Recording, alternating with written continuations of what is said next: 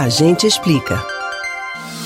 Desde o início do ano, o empresário que decidir reincidir sem justa causa o contrato de trabalho de um dos empregados pode fazer sem pagar os 10% de multa sobre o fundo de garantia do tempo de serviço ao governo, mas continua valendo a multa de 40% para os trabalhadores demitidos sem justa causa.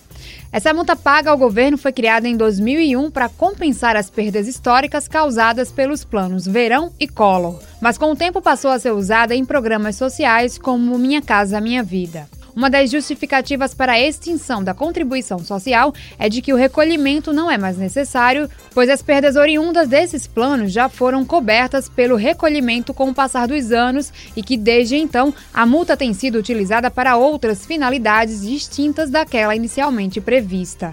Segundo cálculos do Ministério da Economia, o fim da multa de 10% vai abrir uma folga de 6,1 bilhões de reais no teto de gastos para o próximo ano.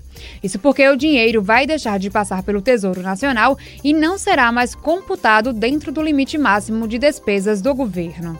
Entidades empresariais comemoraram a medida, pois sustentam que a referida economia vai poder ser revertida em investimento no país com a compra de novo maquinário, expansão das atividades e, consequentemente, novas contratações e geração de empregos.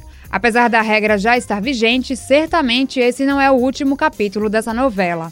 Considerando que a contribuição foi instituída na época por lei complementar e que a revogação se deu por lei ordinária. Você pode ouvir novamente o conteúdo do Agente Explica no site da Rádio Jornal ou nos principais agregadores de podcasts, Spotify, Google e Apple Podcasts. Camila Brandão para o Rádio Livre.